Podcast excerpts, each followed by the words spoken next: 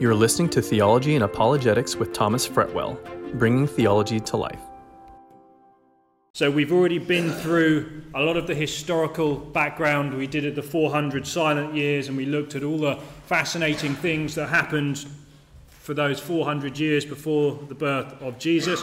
I won't recap any of that history now. We've done that a few times. You can go back and listen to the past studies for that. Last week, we actually did begin to look at the text. If you remember, we looked at Luke's introduction, just three or four verses from the Gospel of Luke, where he gives us basically the purpose of his work. He tells us a little bit about how he conducted himself when he was writing the gospel. You remember that he did meticulous research. It says he investigated everything carefully from the beginning. He spoke to the eyewitnesses and he had access to all of them because of his position amongst the apostles.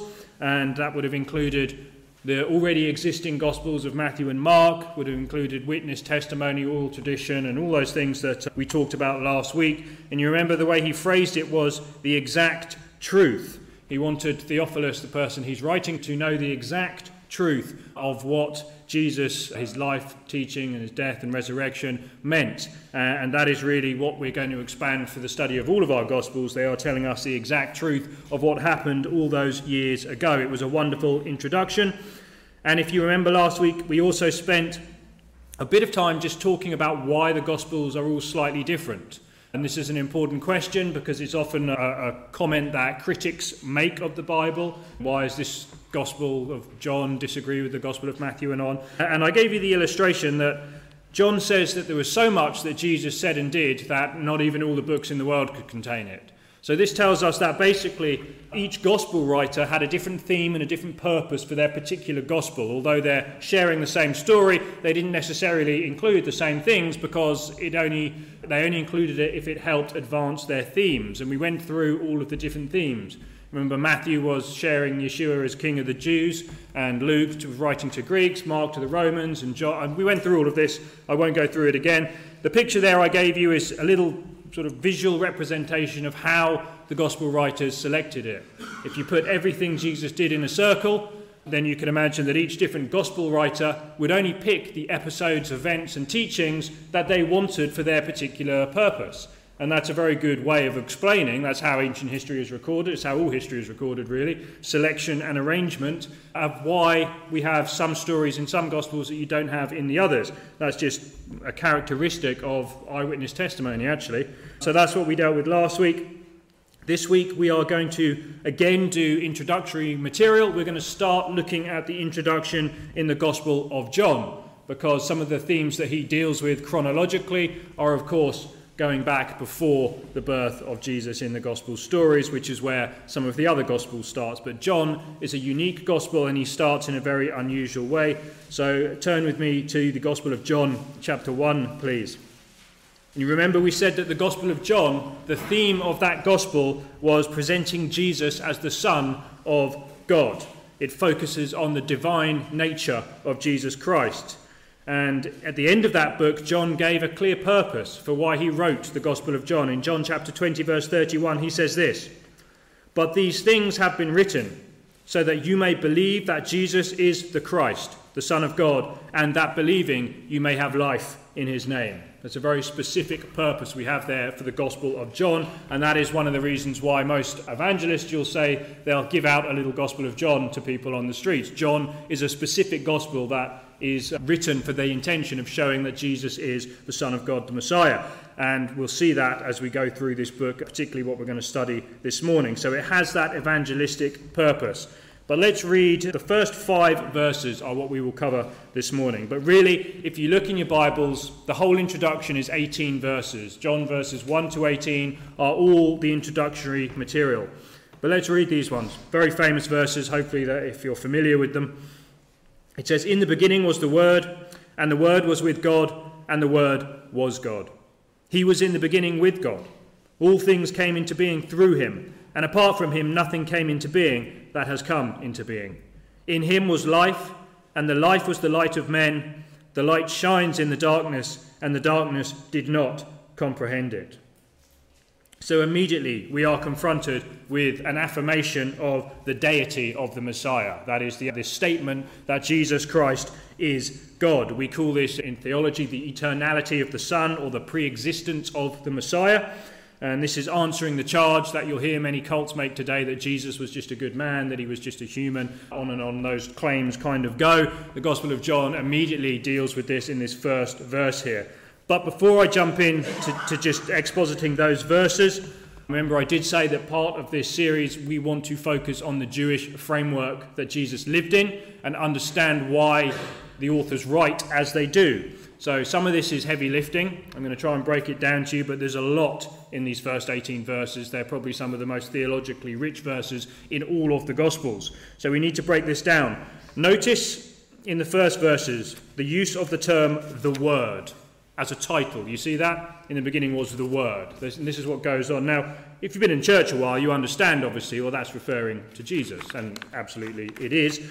But notice, it doesn't say that in these first few verses right here, does it? You actually don't get that identification until verse 14. If you look down to verse 14, where it says the Word became flesh.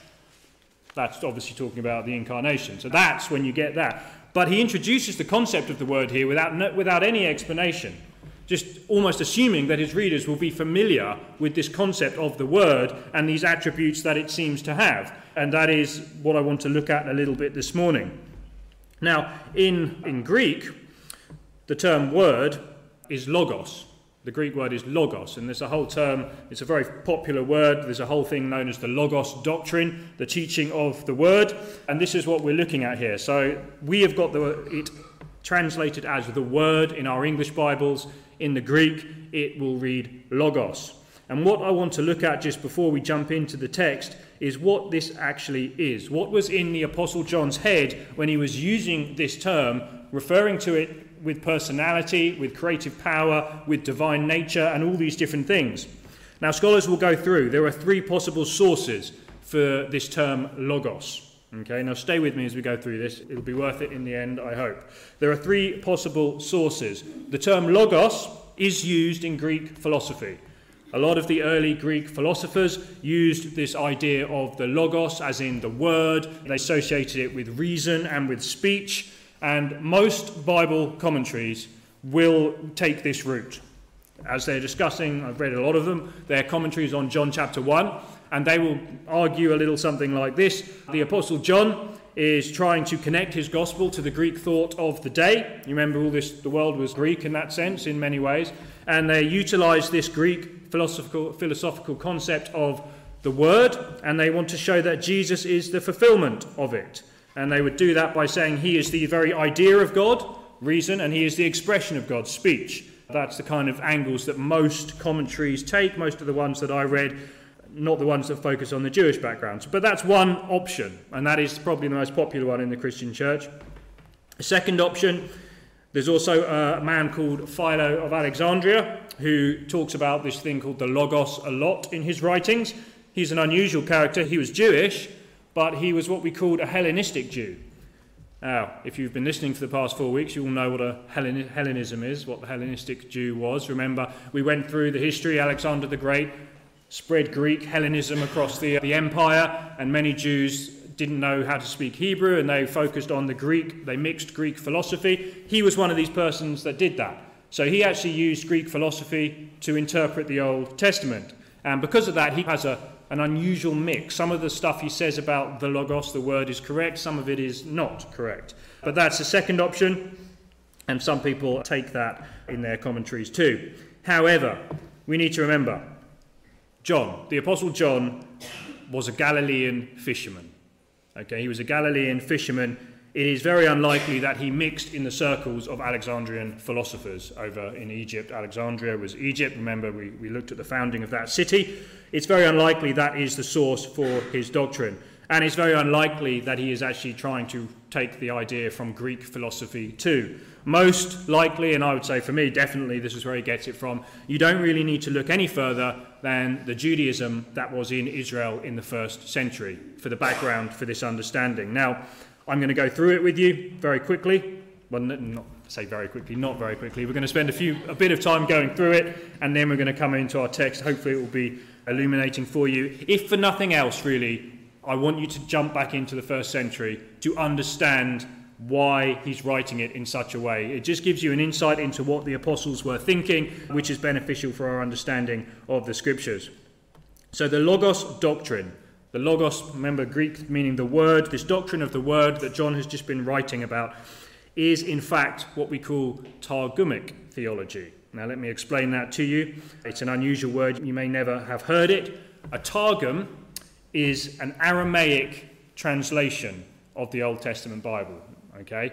And they were almost a cross between a translation and an interpretation. Kind of similar to what we would call a paraphrase today in many ways. Those ones that get all the, all the controversy because they're usually just done by one person. But the Targums were quite similar. They were Aramaic, which was a very common language during first century Israel, and they were very popular with the common man. They were designed to be easy to read and they offered a bit of interpretation as you go through. That is what a Targum was. You can go on Amazon and you can still buy the Targums today. They're still very popular. This is what they had here. Now, the Aramaic term that we see as using the, the term word in English was this it was memra. So that's how they trans- translated word. The Greeks would use the term logos, and in English we have the term word. So that's your sort of chain there that you can see on, that you can, this is how language kind of works, these different ways that they translate it. The Aramaic, which was what was very popular in the first century Judaism, they used this term memra. And they had a whole understanding of this memra, this word, this understanding of the word. So what I'm trying to show you is that, that we come and we talk about the word Jesus Christ, and it's very much associated with a Christian doctrine, isn't it? We think it comes from the Gospel of John, it comes from the New Testament.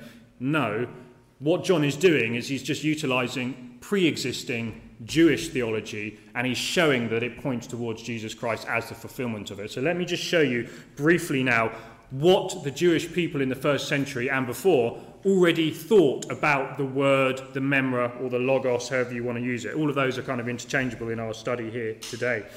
The logos, they used it in Jewish writings all the time. Let me show you a few. Now, these are not Bible writings, these are what we call apocryphal books. They're Jewish writing written before the time of Jesus, some of them, and around that time, to show you the thoughts. With the Wisdom of Solomon, 1815, just notice how it talks about the Word. Your all powerful Word from heaven's royal throne leapt into the doomed land. It's an unusual phrase. Now, it could be poetic and it could sort of be personifying word. You see this all the time. Let me give you another one. This is from a Jewish work called Ben Sirach. He says, Now I will recall God's works. What I have seen I will describe. By the Lord's word, his works were being brought into being. He accepts the one who does his will.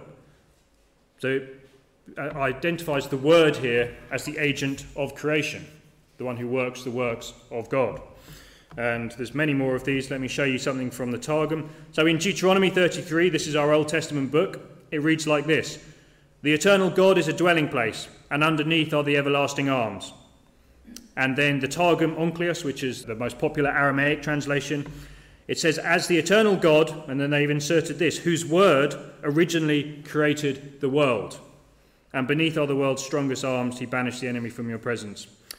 Now, notice again, it's introducing this concept. The term word there is this memra, this logos. So they're again identifying it as the one who created the worlds. So you get this unusual mix where they sometimes use it as a euphemism for God's name, sometimes they apply creative power to it. So there's all these different things. I could give you hundreds of examples of this sort of thing throughout these translations in Jewish literature. But I'm going to summarize for you six things that they believed about the word before Jesus. This is ancient Jewish literature here. And then it'll hopefully show you why John is doing this, because in John's first 18 verses to his gospel, he uses these exact six things. He mentions every single one of them exactly correctly as the Jewish people would have understood. He's making a very pointed argument towards the nation at this time.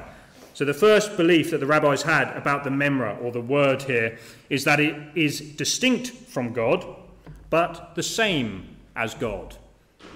Now, that's an unusual thing to say. That's almost a paradox, isn't it? We could say. The distinct from God, but the same as God. However, the rabbis never actually explained this. They just stated them both as being equally true. And this is, I believe, what John is picking up on. John did the very first, very same thing in his first verse. In the beginning was the Word, the Memra.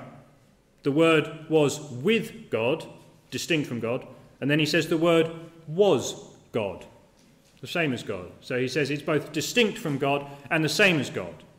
That is pre existing Jewish theology about the word. But John is now explaining it, and through the rest of his gospel and introduction, he will. The only way that is explained is in terms of the Trinitarian God that we hold Jesus Christ, the Son, who is by his nature divine, but he is also distinct as the second person of the Godhead, not the Father.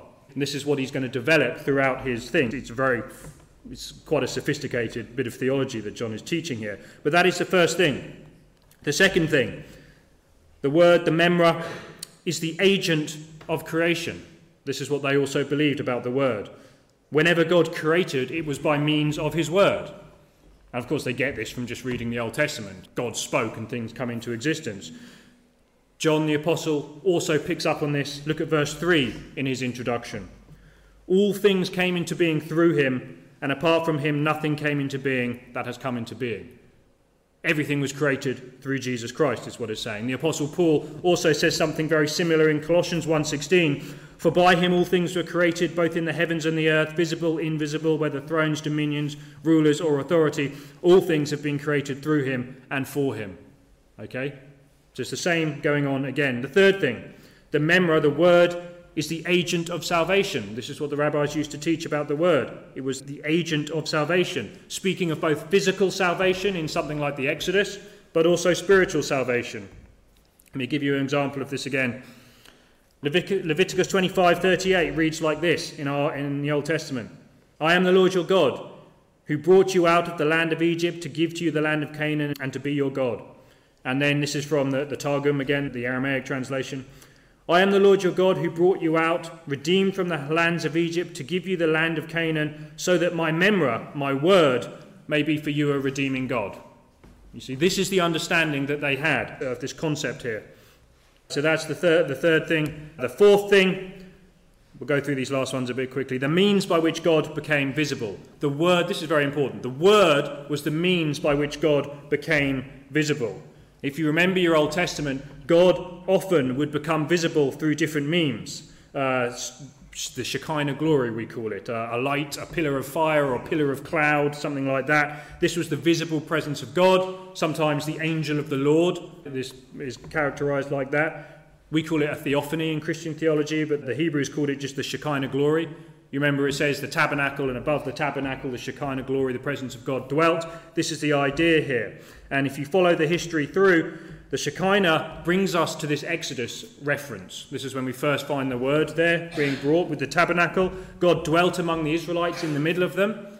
And then remember, eventually, through their sin, we have that passage in the book of Exodus where the Shekinah glory departs from Israel reluctantly because of their sin. And for several centuries, they are without the visible presence of God. That is the history of Israel.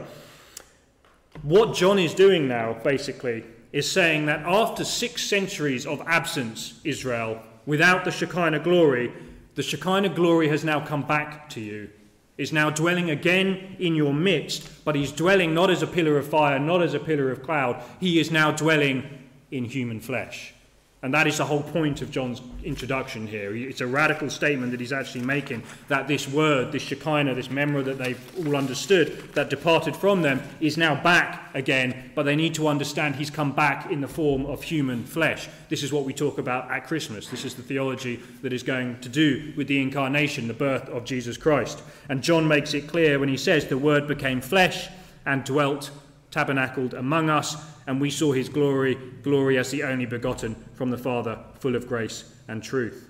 The fifth thing, the means by which God signs a covenant. This is an unusual one. So they believed that the word, memra, logos, all the same, remember, this is what they believed. It was always the way by which God signed a covenant. There are many covenants in the Bible, some made with humanity, Eden and Adam, many made with the Jewish people, Abraham, Mosaic covenant, Davidic covenant, all these sorts of things. Doesn't, don't worry about them too much now. The Jewish teaching was that whenever God sealed a covenant, it was also by means of the Word. And John, I believe, alludes to this in his introduction in verse 17. He says the law was given through Moses, grace and truth were realized through Jesus Christ. Now, what did Jesus Christ do? When we take communion, what do we always say? We read certain portions of Scripture that talk about this is the blood of the new covenant. And remember, they believed a covenant always had to be sealed by the word of God. John has just told them that the word of God has now become flesh amongst them. So, how did he seal the covenant? And this is what we say this is the blood poured out for you of the new covenant. He sealed the new covenant with his death, basically, on the cross. That is what the cross is pointing us towards. This is very Jewish theology that we're looking at here. The means by which he signs a covenant, and the final one is the agent of revelation. This means that the understanding, whenever God revealed himself, it was by means of the word. And this is quite interesting again. John, in his introduction in verse 18, he says, No one has seen God at any time. The only begotten God who is in the bosom of the Father, he has explained him. Jesus Christ is the one who reveals the Father.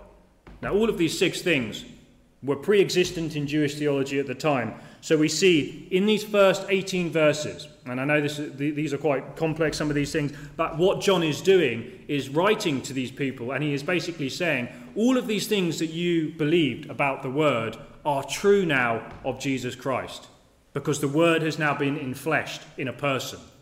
This is what is understanding. The Word was with God, the Word was God, the Word is now tabernacling among us, the Word is the one that signed the covenant. All of these things are fulfilled in Jesus Christ.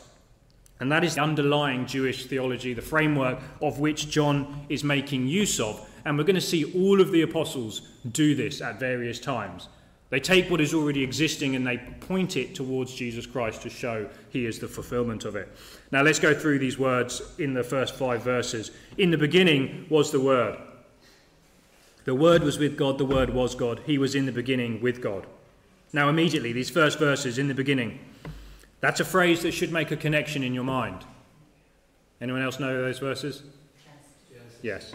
The very first word in the Bible, in the beginning. God created the heavens and the earth, the book of Genesis. So, John here is kind of making a connection, and we're going to see him use this connection throughout the rest of this chapter. He makes it pointing us back to the creation of the physical cosmos, as we would say. And God said in the beginning, God created the heavens and the earth, and then he goes through creation. That is the creation of everything. And when you read Genesis 1, you'll notice some themes day and night. The evening and the morning were the first day, and he separated the light from the darkness day and night, light and darkness. These are themes that Genesis uses. These are themes that John uses now in his gospel. What it's basically saying is that before anything was created or came into existence, anything of the material universe, the Word already pre existed before that, i.e., the Word was not part of the created order. And that's an important point. Athanasius, the ancient theologian, he said, There never was when he was not when the Son of God was not. So that means he was eternal in his nature. The Word, the Memra, the Logos, is not part of the created order, but the Word was with God, but he was also God in that way too. This is explained by the Trinity. We talked about that. I won't go into it again until later. Jesus makes a reference to this himself during his life. Remember in John 17, same gospel, when he's praying, it's called the high priestly prayer of Jesus. He says, Now, Father, Glorify me together with yourself, with the glory which I had with you before the world was. So, this is noticing the reference there that he's saying, I had the glory with you before the world was even created. So, this is the existence of the Son. His essence, is what it's saying, is divine, is deity. In his essence, he is divine. In what he actually is, in his nature, his person, his personality, his attributes, and his character, Jesus is all that God is. All the essential characteristics of deity are his. He exists in his own right, independent of all creation. Hebrews 1 3 says that he is the radiance of his glory, the exact representation of his nature, and he upholds all things by the word of his power. This is really one of the most monumental teachings about Jesus Christ in the world that we understand this. This is why John, I believe, starts his gospel with it.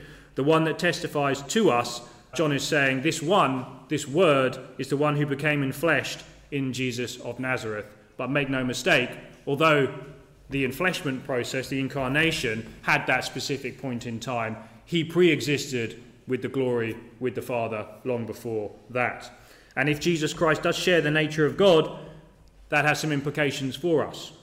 We're called to worship him without cessation, obey him without hesitation, love him without reservation, serve him without interruption, and really give him all the glory forever and ever.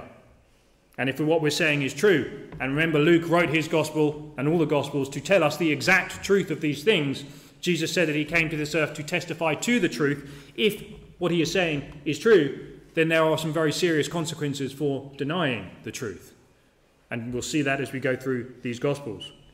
In fact, such a strong verse is this that you may be familiar that many of the cults can't handle this verse because they don't like to talk about Jesus Christ being God. Because if Jesus Christ is God, what he said is true. And when he tells them, believe in me, there's no other way to go to heaven, they don't like that. So they have to change this verse.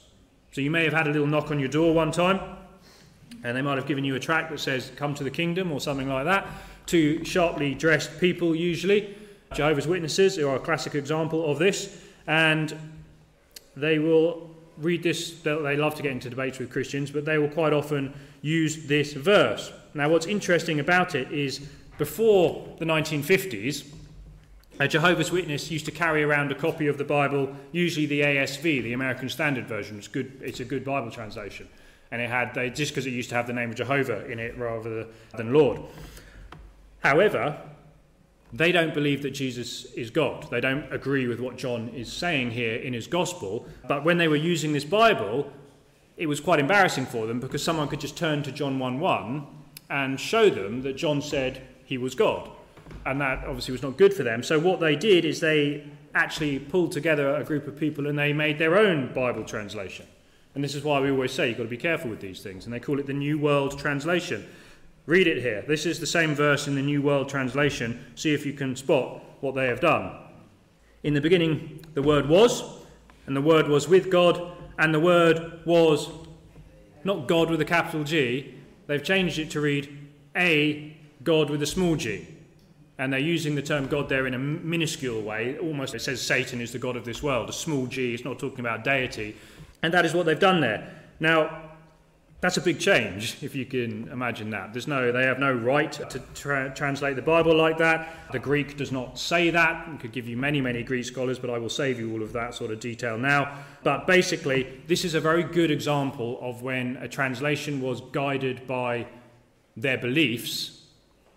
In the, that's the way round they've got it. Their beliefs influence this translation, whereas what we want to do is have the Bible influence our beliefs, as in we build our understanding from the scripture. We don't change the Bible to fit our understanding. That's the idea. It's a very good example of how cults work. And when we talk about cults, it's referring to people who deny the divinity of Jesus Christ, primarily in this context. And as soon as the church begun, there were people springing up. Most of the debates of the early church were dealt dealing with this issue trying to decide and write these creeds that we have is all dealing with these issues, but this is the kind of thing that they do. And this was good for them because then you could read them John 1 1 and they could say, no, actually it reads like this. This is how it's properly translated. And they know that most people on the doorstep are not going to know ancient Koine Greek and they're not going to be able to argue with them. So it's a good way for them to show. But there are no Greek scholars to this day outside of their movement that would agree with the translation there. That's, so that's just an aside. So, in the beginning was the Word, the Word was with God, and the Word was God. That's the first element. Let's look at verse 3. All things came into being through him, and apart from him, nothing came into being that has come into being. Now, the word here, all things, this is a very strong term. It's basically every created thing that came into being. Everything in the space time matter continuum, the physical cosmos, had a beginning. That is a fact that is supported by science too. Nothing. It says then nothing came into being except everything through him. And nothing means not even one thing. There was nothing. Now you could say that this is bi- biblical cosmology. This is an understanding of the universe. It refutes all naturalistic theories of the existence of the universe. If you've studied cosmology at all, you'll know the history of cosmology is basically trying to answer this question Where did the universe come from? They used to believe it was eternal. And then they believed that's not quite right. Einstein came along and disproved that. And then they believed it had a beginning. And then they speculate with the Big Bang, Uh, which is a secular model to try and explain the beginning of the universe apart from God. This verse also refutes many of the popular multiverse theories that are common today. different way that they can say the universe is eternal because it's been multiplying for eons forever, really. It's a, another trick to get around this verse. John here is stating that the word Christ is the agent of creation. In Psalm 33, verse 9, it says, For he spoke, and it was done, he commanded, and it stood fast. The point is, this was not a natural event, this is clearly a supernatural event. The vastness of the stars and galaxies, galaxies in our universe, right down to the microscopic atoms of the universe, the building blocks of the universe, they were created by God. The physicist, Cambridge physicist Stephen Hawking, he once said that the eventual goal of science is to provide a single theory that describes the whole universe. They call this the theory of everything. You might have seen the movie about Hawking's life. This is what they called it, the theory of everything. Now, scientists are still looking for this all elusive theory of everything. And what they mean by that is a hypothetical, single, all encompassing, coherent framework of physics that fully explains and links together every aspect of the physical universe. It's a big ask. This is what they've been doing. As of yet, they've been unable to find it. I would submit to you this morning that we have already found it. The unifying explanation of the universe is, in fact, not a theory, it is a person. It is this person we're reading about in the beginning of the Gospel of John, the Word, the Son of God, who became man and walked as Jesus Christ. And this is exactly what it says. The apostle Paul wrote in Colossians 1:15 about Jesus. He said, "For by him all things were created, both in the heavens and on earth, visible and invisible, thrones, dominions, rulers, or authorities. All things have been created through him and for him. He is before all things, and in him all things hold together. That is the word. That is who we're talking about here. He then goes on In him was life, back in John now, and the life was the light of men. Now we begin to see here the sub theme being presented in this gospel. We've seen this reference to the Genesis creation narrative in the beginning. That brings us back to that. Now, you might remember the very first thing that God said in Genesis. The very first word we see spoken is, Let there be light. God said, Let there be light. And then in Genesis 2, the very first act was He breathed life into His creation, didn't He? He breathed life into Adam. Now, what John is basically saying here, he's making a play on that. Jesus was the creator of physical life, but Jesus is also the source of spiritual life. Genesis is describing the physical creation, John is referring to what we would call the new creation. And this is the parallel that he's creating, and it's quite a sophisticated but amazing way that he does this. Adam's sin brought the world into darkness, didn't it? Often referred to as night, uh, this sort of concept. Again, the light and day, the day and night, the darkness concept. Jesus brought life and light into the world, and he gives this to us through becoming Christian, what we call the new birth. John is now going to show us the spiritual side of this new creation. And this is significant as we go through his gospel because the miracles that he does are all connected to these themes making the blind man see, bringing light. So, all these things, creating life, we'll see all of that as we go through it. This is what comes up. And in verse 5, he says, The light shines in the darkness, and the darkness did not comprehend it. It's a hard word to translate there, comprehend it. it. It could read, the darkness has not mastered it. And the idea here is that this light that shines through Jesus Christ to all men, it shines continually and it cannot lose to the darkness. It cannot be mastered by the darkness. Which is true if you think of the situation. If you have a dark room, what happens when you turn a light on? Who wins? The light wins, doesn't it? The darkness always is always gone after that because light is actually a thing, darkness is just the absence of light. That's the kind of idea that's, be, that's going on here. The light shines continually. Now, notice again the narrative, playing back to the book of Genesis here. This is particular. In Genesis, it says this The earth was formless and void, and darkness was over the surface of the deep, and the Spirit of God was moving over the surface of the waters. And then God said, Let there be light, and there was light. So there was darkness and then there was light in the physical creation. What he's saying now is the world is again in darkness because of Adam's sin and every man is born into darkness. If you want that phrase, let there be light, that now comes through the Word of God that is now no longer speaking the universe into existence. The Word of God is now enfleshed in the person of Jesus of Nazareth and he is here again to bring light and life to you. And that comes through the new birth, the new creation. This is the concept. You see how this is a very sophisticated introduction that John has here to, to his gospel. In the new creation, John is speaking of this world that is in spiritual darkness. The Word of God incarnate enters into this darkness and brings light and life. Remember the gospel stories that we studied at Christmas. This is why, when Jesus is birthed, that baby, why people are coming to him to worship him, to adore him. This is why people bring gifts to him, because this is the king that is finally going to bring light and life to the world. And this is really the message and the purpose of John's gospel. And this is just the first five verses, and I, I know there's been quite a lot of background information there. We'll move through the rest a little bit quickly without that. But this is the theme you have to have. This is what John is playing on the creation narrative, the new creation narrative, the pre existing understanding of what the Jewish people thought, showing them how that is fulfilled in Jesus of Nazareth. That he is, in fact, the Messiah, that he is God become flesh, that he is the one that will save us. See, this is just how rich the Word of God is in these opening chapters. The Son pre existed was with the Father, he was fully God, yet he was distinct from the Father and the Spirit. The Word is the agent of creation, he is the sustainer of all things, he is also the one who reveals the Father to us.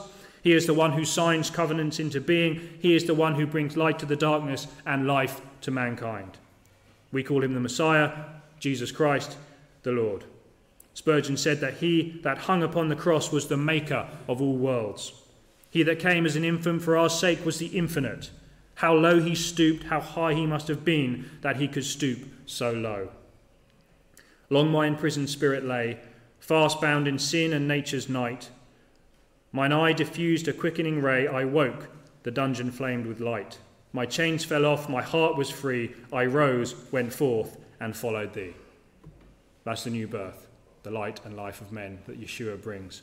Amen. You've been listening to Theology and Apologetics. This podcast is supported by your generous donations. To help us continue to bring you great content, please visit our Patreon site at patreon.com slash theology and apologetics. If you've been blessed by this podcast, please leave us a review and remember to connect with us on social media. For more resources, please go to theologyandapologetics.com. Thanks for listening.